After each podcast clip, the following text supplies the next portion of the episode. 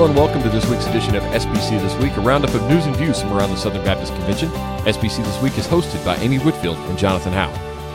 Well, hello, Jonathan. How are you this week? I'm doing well. It looks like winter finally got to this part of the country, and it's been pretty cold here. So after the very warm Christmas period we had. Yes, it's been very cold here as well. So it was really weird at Christmas time going out to 70-degree weather. And then now that all the holiday festivities are over, now we just get to freeze. Always winter, never Christmas now. At this point, I always feel like I either want Christmas or snow. If it's not one of those, then I would rather. Well, you got a little bit of snow this week. I saw some pictures. It was some flakes. We did. That just was a bit of flurries. Didn't really do anything. Yeah, enough to get my kids really excited, but not enough to cancel anything. So. All right. Well, another slow week kind of in the SBC. Everybody's still kind of, I guess, digging out from everything that happened over the break and being out. So kind of a slow news week this week, but some big news regarding the cooperative program and giving. Yes. Just got released a couple of days ago that the cooperative program is 1.26% ahead of this same time last year at the end of 2014. So it was a news release that went out on Wednesday of this week that said October 1 through December 31. Yeah, the first quarter of the fiscal year, basically. Right. The executive committee received $45,762,032.53. Yeah, not 52 cents, not 54 cents, but 53. 53 cents. Yes, and so when they look at last year, when they compare it year to year, it's 1.26% above. Yeah, last year they had gotten $45,193,980.71. Yes, so that's about 98% of what's budgeted year to date. So, but very close, hovering in very close. Yes, and we've been talking about how CP giving has been up over budget for the longest time, and this is the first time I think I can remember since we started the podcast where we've been below budget. Right. That kind of raised a flag over here. So I went back and looked at last year's, and we were over what we'd given last year, but last year it was only at 96.16% of budget, and we ended the year above budget. So this seems to be a pattern where in December the budget, the cooperative program giving to budget usually drops a little bit and then picks up in the new year. So it's entirely possible that could be because the budget is set for what they are predicting state budgets to be, and they just haven't kicked in yet because those kick in January. Right. So it's just hovering a little bit under 98.15%. Yeah, but better than it was last year. Last year was at 96. Better than it was last year. Yeah, and so it's what we saw last year, like you said, is it kind of surged ahead. So I think we can watch and see if that same thing will happen. And it should. This year. It should, because... Yeah, I expect it. Because we had a bunch of big jumps in CP giving, especially Florida being the big one, 42 to 51%. So it was a big jump in Florida. So that big jump in Florida should make up the difference easily, probably on its own, in the first month or two. And then the other states that jumped up too. So all those little bitty jumps will add up. And in January, whenever that number comes in, I would expect us to even swing 2 or 3, maybe 4% above, depending on how the budget was set. Kind of estimating those budgets. But I would see a big swing, I would think, in January when the new allocation formulas go into effect in the states. Yeah, and that'll be great. Definitely something to look for. Yeah. So we'll just kind of keep an eye on that one, and 1st of February we should know, and hopefully we're right on that. That would mean that giving is still sustained and still ahead of what we were wanting and kind of needing to happen. So we've seen Lottie Moon, everything I'm hearing from Lottie Moon giving, I don't know if you've talked to anybody, but I'm seeing church after church after church still just blowing through their goals. I was talking to Micah Fries the other day. Micah's the interim pastor at First Baptist Jackson in Mississippi, and they gave nearly $700,000 to Lottie Moon. Last year, their biggest gift ever was last year, and it was around 560, somewhere in there. So they were about about 125,000 over last year. Yeah, I think everybody's setting records, so I'm looking forward to seeing that one, and looking forward to seeing it sustained, that next year we see the same type of thing that we've seen this year. Hoping so. We'll see what happens in the future. And but everything right now, you know, we got that positive trend. So, right. All right, moving on. Some New Year data from Lifeway Research. God rings high in New Year's resolutions. That's positive. Yes, I would say so. So obviously, this is always the conversation at the beginning of the year: is what is your New Year's resolution? And so, Lifeway Research asked Americans, what topics have you addressed with New Year's resolutions in the past? And as I think is probably no surprise, 57% said health, because that's usually what you hear. I'm going to exercise more. I'm going to eat better, things of that nature. But coming in second at 52% said relationship with God. And those are the only ones that more than half the respondents chose. Yeah, very, very interesting. And very positive. This was a survey of 1,000 Americans. So Scott McConnell's quoted in this release just saying, you know, that people have time at the holidays to think. They think about what they value but are not living out. So when, you know, in the New Year's resolution is about saying, what do I want to change? And they say this. And so their relationship with God still ranks really high. And that's Americans. That's not Protestants. That's not Southern Baptists. That's not, you know, anything. That's Americans. So I think that's very encouraging. Yeah, I also thought the relationship with family member, I did not expect that to be so high, but I thought that was encouraging as well. It's fourth at 42%. I do too. So do you make New Year's resolutions, Jonathan? Not really. I don't think I really don't either, except you have time off and you have kind of, you're just thinking and you're able to think. And so new habits usually can pop up. I kind of do that with fresh start. And I use it usually as a time to reset. Like I cleaned my office this week. Right. I mean, organized it. I mean, it gets cleaned routinely by our cleaning crew, but no, I understand. What I mean? I kind of organized it, put things away, kind of got things straightened up because of the craziness of the holidays. And we did the same thing at my house. You know, we didn't really make a resolution to clean up the kitchen, but we organized the kitchen and everything. So we got 2016. Did the same thing. Yeah, did the same thing with my wild closet. Start. A lot of cleaning. That's what you do when you're in your 30s. That's like New Year's resolution when you're in your 30s is you pick up. You do. I spent New Year's Day organizing my closet. So that's kind of what you do. Next time you're in town, you can come over here and organize the closets here. That sounds great. I've still got a lot of closets left. So anyway. Big house with lots and lots of closets. Yes, but very interesting data from Lifeway Research. All right. Now, moving on to something that you may not expect to hear on the SBC This Week podcast. The Catholic school ordered to hire gay employees. Why is this relevant, Amy? Tell us. Well, this is very relevant because this story, it popped up in Baptist Press, obviously. They caught it and knew that it was important to run, and it caught my attention immediately. So here's the story. Massachusetts State Court ruled in mid-December in this case about a Catholic school. It's an all-girls college prep school. It's in Milton, Massachusetts. They offered a job to a gentleman as a food service director in summer 2013. Mm-hmm. So they offered the job to him. When he filled out a new employee form, he listed a husband as an emergency contact, which obviously sort of signaled to them this is not what, you know, there's something that we didn't anticipate. Bells went off. So they rescinded the offer and said the Catholic belief is that marriage is between one man, one woman, and we require our employees to model Catholic values. So he said, let's go to court. This ruling from the Superior Court in Massachusetts says that they violated state law that prohibited denying employment on the basis of sexual orientation, that he had suffered denial of employment, that the reason was his sexual orientation, and the gender discrimination thing seems a bit of a stretch to me. He was denied a job for marrying a person whom a female could have married without suffering the same consequences. Yeah, that's a bit of a stretch. Of a stretch there. But here's why this is important, is this is a private institution that was acting in accordance with their confession of faith. Mm-hmm. Now, they do have a non-discrimination law that offers an exemption to religious organizations, but they say that the court only applies that to organizations that limit enrollment to members of their own religion. Yeah. So since the school will accept non-Catholic students, they don't get the exemption, according to this judge. Yeah.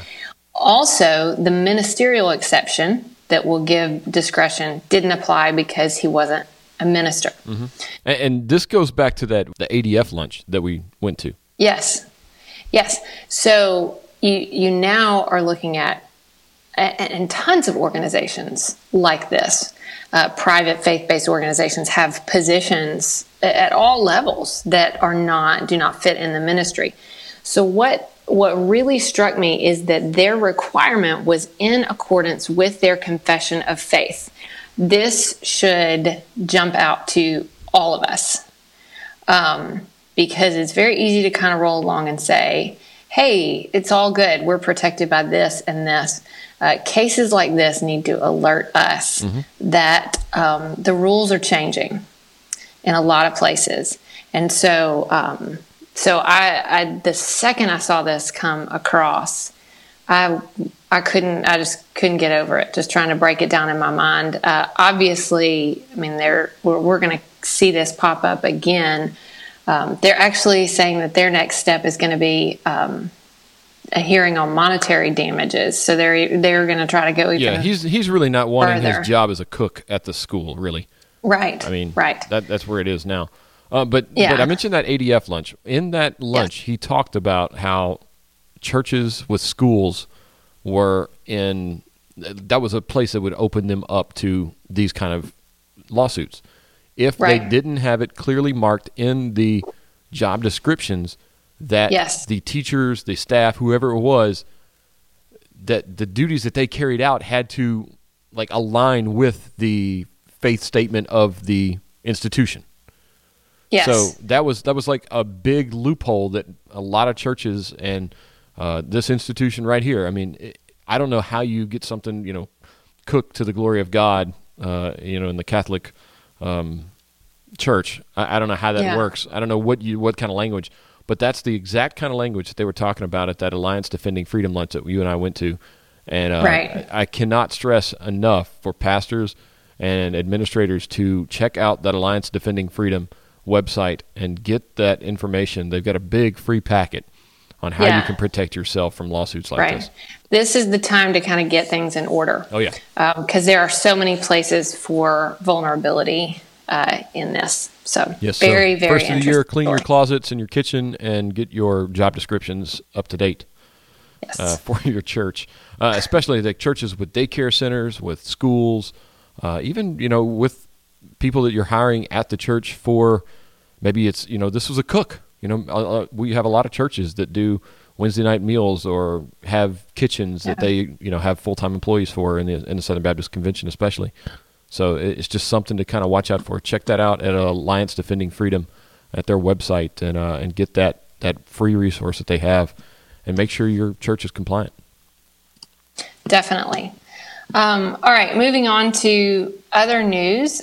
In Texas, it was announced that Dr. Stephen Smith of Southwestern Seminary would be joining the staff at Prestonwood mm-hmm. Baptist Church as special assistant to the pastor. Yeah, so he's not leaving Southwestern. Absolutely not. There was a little confusion whenever that kind of came out because it came out a little bit scattered on social media. I mean, there wasn't like an official press release or announcement or anything like that. It just kind of... It was announced at the church, and so congratulations to Stephen Smith, and he will be staying at Southwestern. Actually, just returned from a sabbatical that he took in 2015. So, saw him tweeting about that this week. First day back in the office. So, yeah, really, really exciting news there, and everything I know of him is just that he does a great job at Southwestern, and I know he will be a real blessing to Prestonwood, so that's exciting news for everyone. One more news item before we get into the history part of our program.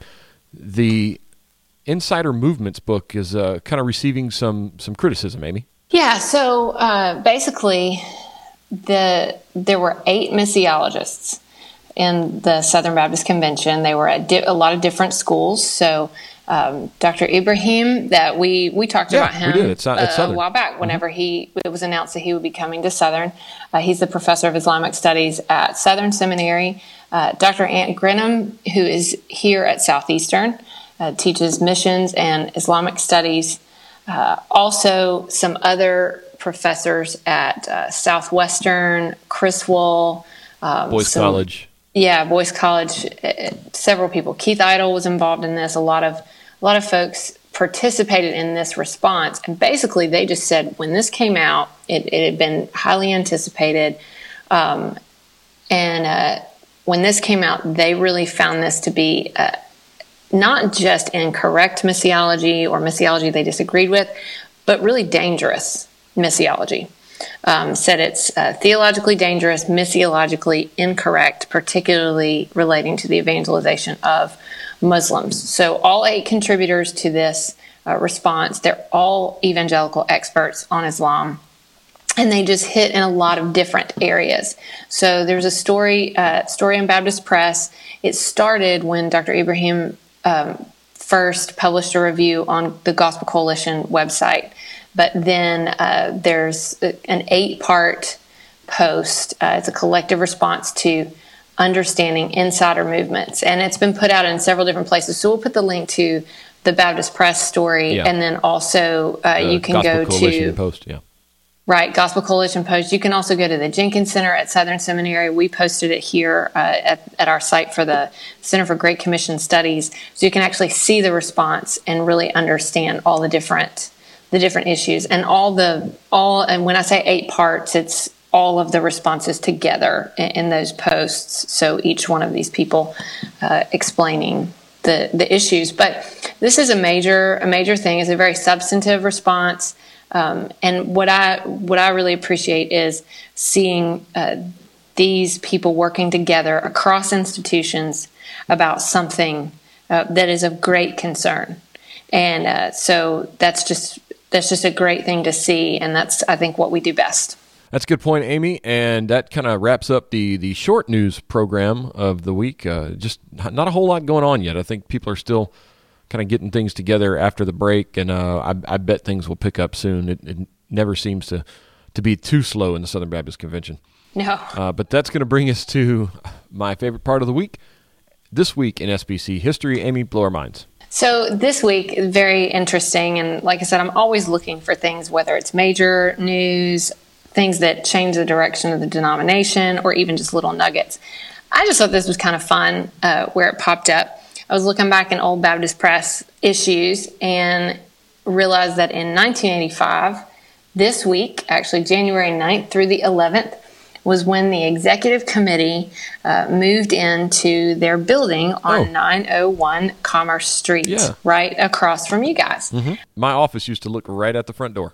Yes. I could keep tabs on who was coming and going. So they were in several different locations. I think they shared some space with the Baptist Sunday School Board back in the day. I think there were times maybe at least some of the offices were in Sullivan Tower. From what I can tell, I was kind of looking back. At this point, they had been located in Nashville on James Robertson Parkway, right around, for those of you who are in Nashville, kind of around the corner from downtown, near where News Channel 5, the local CBS affiliate, right next door to that. That building now is owned, I think, by the state, and so they have different offices in there. So behind they didn't the move Capitol, that down the hill from the Capitol. Yes, yes. So they didn't move that far, but it came time. I think they just needed to make a change and relocate. So I'm going to include the story from back before in 1983 where they announced it. That at the time they were financing, or they were building the Commerce Street. It was a $7.5 million building. That's what they recommended to the messengers in 1983 at the SBC, and they had been preparing it, studying for more than 2 years to house the Executive Committee, Christian Life Commission at that time, Education Commission, Historical Commission, Stewardship Commission, Southern Baptist Foundation, and the Seminary External Education Division. So, you know, it's kind of a common thing. A lot of those groups are no longer in existence. Yes, but in 1985, that's when they actually packed up the boxes, moved down the street, and started a whole new host of experiences and memories in that building. A lot of stuff has happened in the last 30 years, and at least in that location, it all started this week in SBC history. So 30 years ago, they moved into the Baptican. That's correct. Wow. That's amazing. I knew the story behind the building of it and the cost and everything. I think that's in the Lifeway story book that Jimmy Draper had penned a few years ago, because Lifeway gave them the land for that. Lifeway owned that land. And yeah. I think sold it to the land to the SBC for $1 or something like that, or donated it. It was one of those kind of things where they just gave them the land there for that building. So yeah, something like that. It was interesting because where it popped up was I was looking at old stories, and this is one of my favorite things I do every week. And I look back in Baptist Press articles, I look in IMB archives, look at just all around just for things that are interesting. But in this one, I hit on these archived issues, and there was this big notice at the top that says, "We're moving and we won't publish on regular schedule. Here's our new address," basically. Oh, okay. So that was just, I thought, well, that's interesting. They, moved on these days. So I've never known the SBC to be anywhere else. And so kind of cool. Yeah, that's kind of neat. I'm with you. The whole time I've ever been involved with the SBC, it's always been there, obviously. We're not really old enough to know any other place. So correct, yeah. And actually, I guess I was... All the seminaries, and locations of everything, that's all we've known, really. And Lifeway will be, the first one that is going to change. And then, I guess Golden Gate will change first this year. And then Lifeway maybe at the end of next year. I'm not sure if any others will change after that. So I guess Guidestone would be the other one that'd be most mobile. Yeah. Guidestone, I guess, in the executive committee, ERLC, those guys that are in those areas. NAM, did they used to have a different place, didn't they? Before they built the Home Mission Board had a different office, but that's way back. Yeah. I have no clue about that. I'll have to go digging around. Okay. Maybe I can find the date they moved. Yeah. I think WMU was in the early 80s as well. Maybe mid to late 80s, maybe 80, somewhere in there.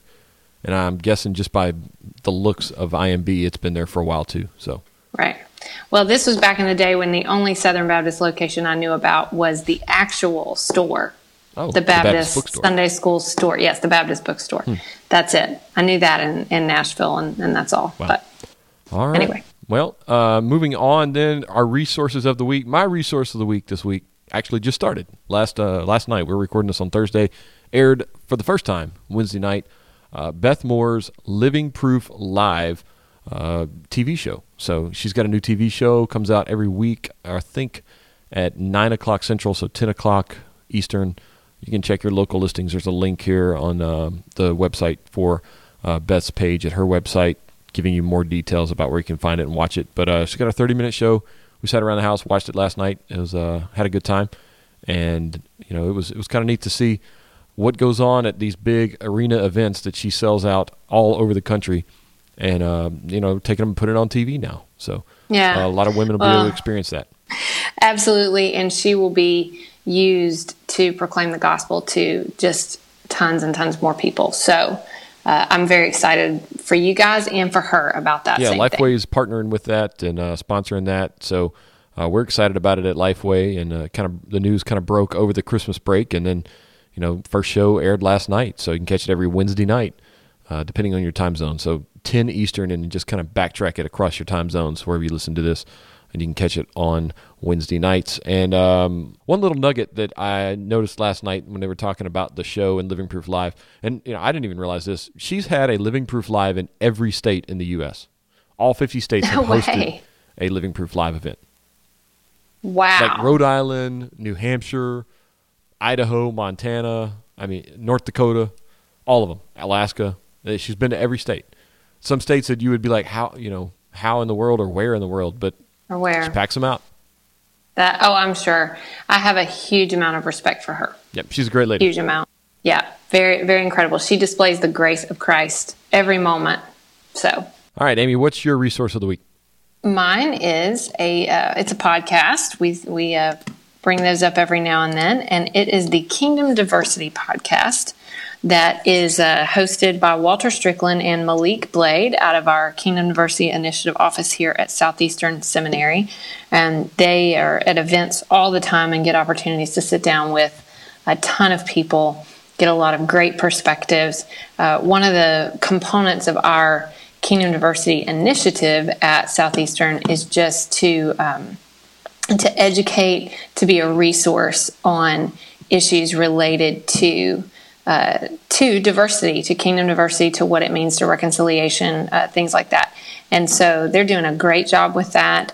And you can subscribe on iTunes, and I highly recommend it. And I hear that there's a rumor that you're going to be on there soon. Yes. I don't know when. I know we've got a taping scheduled this week. So I'm excited, looking forward to being part of that. All right. Well, very cool. All right. Well, that's our resources of the week. Amy, February is going to be a busy month for the SBC. It sounds kind of crazy that that would be that, but I know Lifeway's got trustee meetings in February. The first part, at the end of the month, we have the executive committee big meeting here in Nashville, their big winter meeting. So that'll be a wild one. Hopefully we won't have crazy weather like we did last year. That one really suffered some probably the worst weather we've had since I've been to Nashville. And people couldn't make it. There were flights canceled and people stuck and frozen, snowed in. I mean, Dr. Rayner couldn't even get downtown to the meetings. So, you know, for the ones traveling in from out of town, it was even more difficult. So hopefully have really good weather for that. Do y'all have trustee meeting in the spring? No, ours are in April. Okay. So, yeah. Big things coming up in the next few weeks. Of course, here we're getting ready for our Go Conference. Yeah. Talked about that. Evangelicals for Life, that's coming up in a few weeks as well. 2 weeks, I think. That one is in D.C., so be praying about that with the ERLC. Right. They've got that going on up in Washington, D.C.